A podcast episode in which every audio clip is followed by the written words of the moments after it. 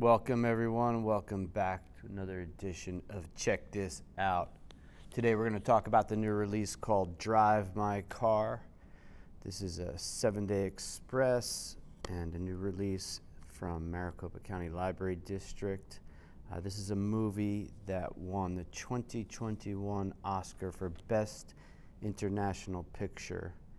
And not only is it a new release, but it's actually already in the Criterion Collection. If you're not familiar with that, uh, this is a collection of the very best movies ever put out, uh, including classics that go back 100 years.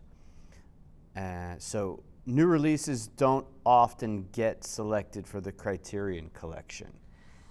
And after watching this movie, I get it. I get why they selected this already this is one of the, the, the best movies I've seen in a long time. I, I can hardly say enough good things about it. I mean, if you like character driven stories, this is for you. This, if, you, if you're into car crashes and explosions, you know, action movies, blockbusters, this probably is not for you. This is uh, heavy, deep thinking uh, characters that go through hardships, that struggle. Uh, that's what this is about.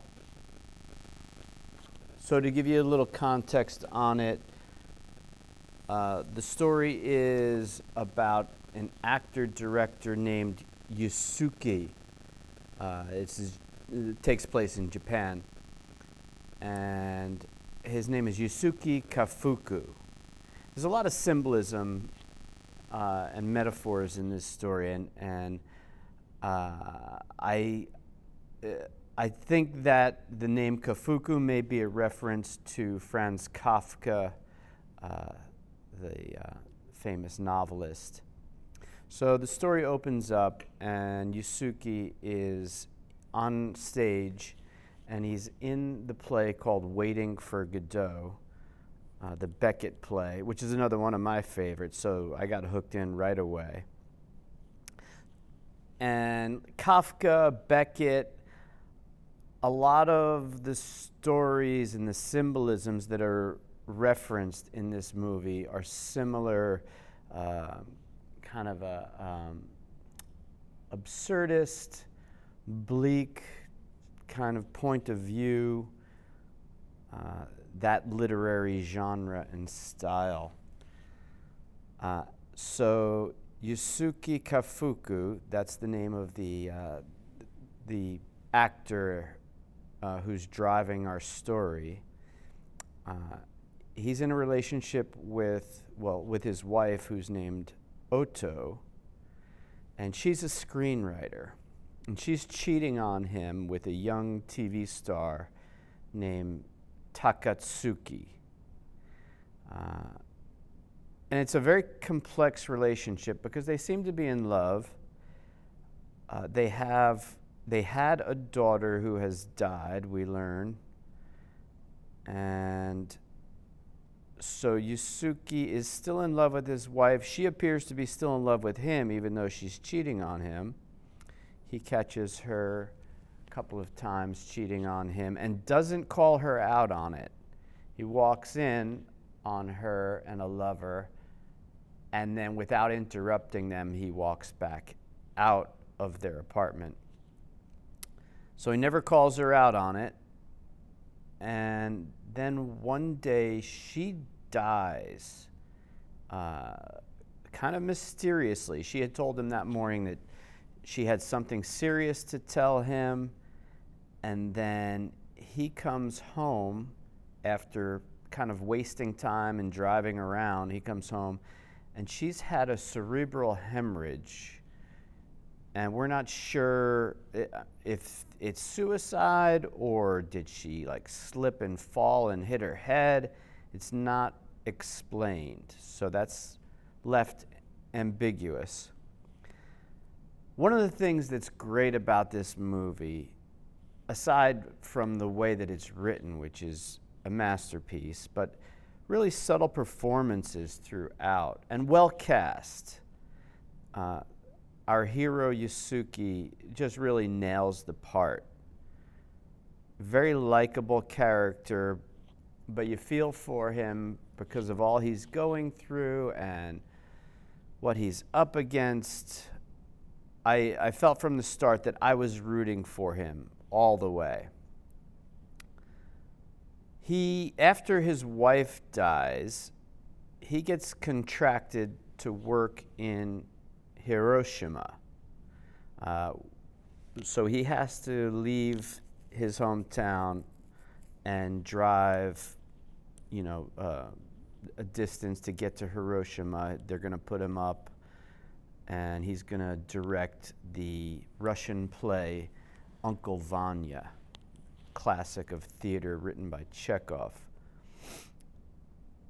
And as he's driving to Hiroshima, 40 minutes into the movie, the opening credits roll, which, as you can imagine, is kind of jarring after you've been invested in this movie for 40 minutes that the opening credits roll at that point. But it's a symbol of rebirth, which is one of the themes of the movie.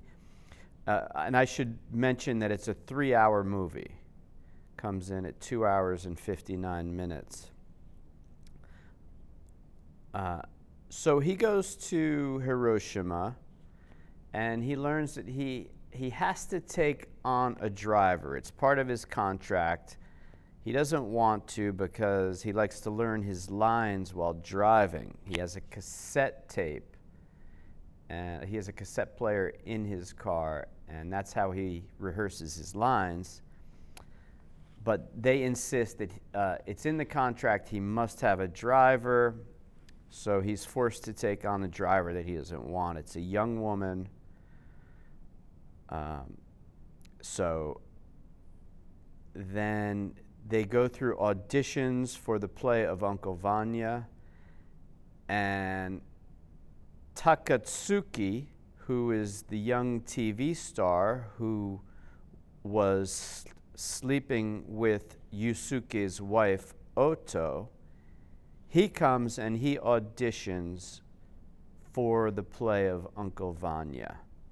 Now, Uncle Vanya is an older character. I think he's like 47 in, in the play.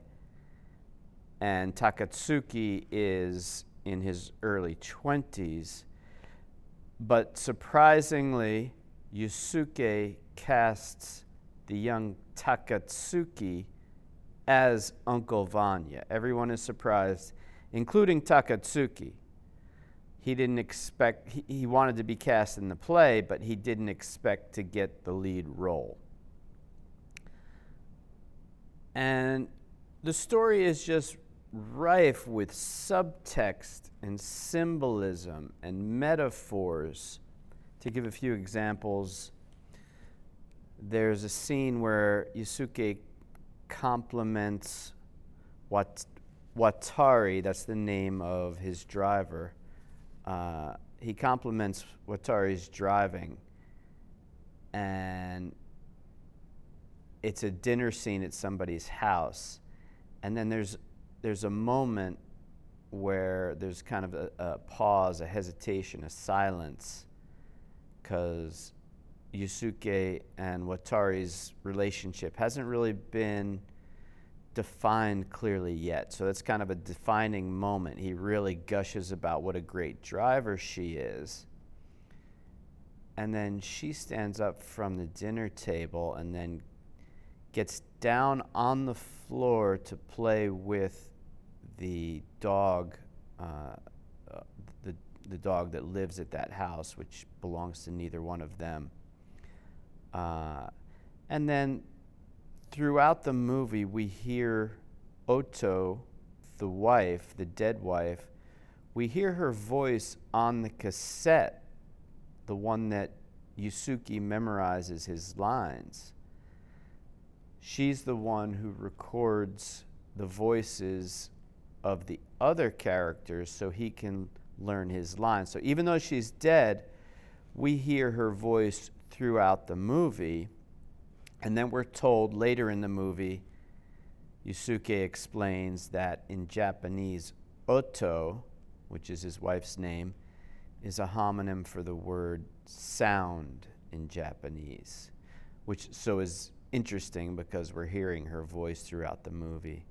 She's also compared to Anton Chekhov, the Russian playwright who wrote Uncle Vanya. Just a lot of these kind of a lot of tying in and references.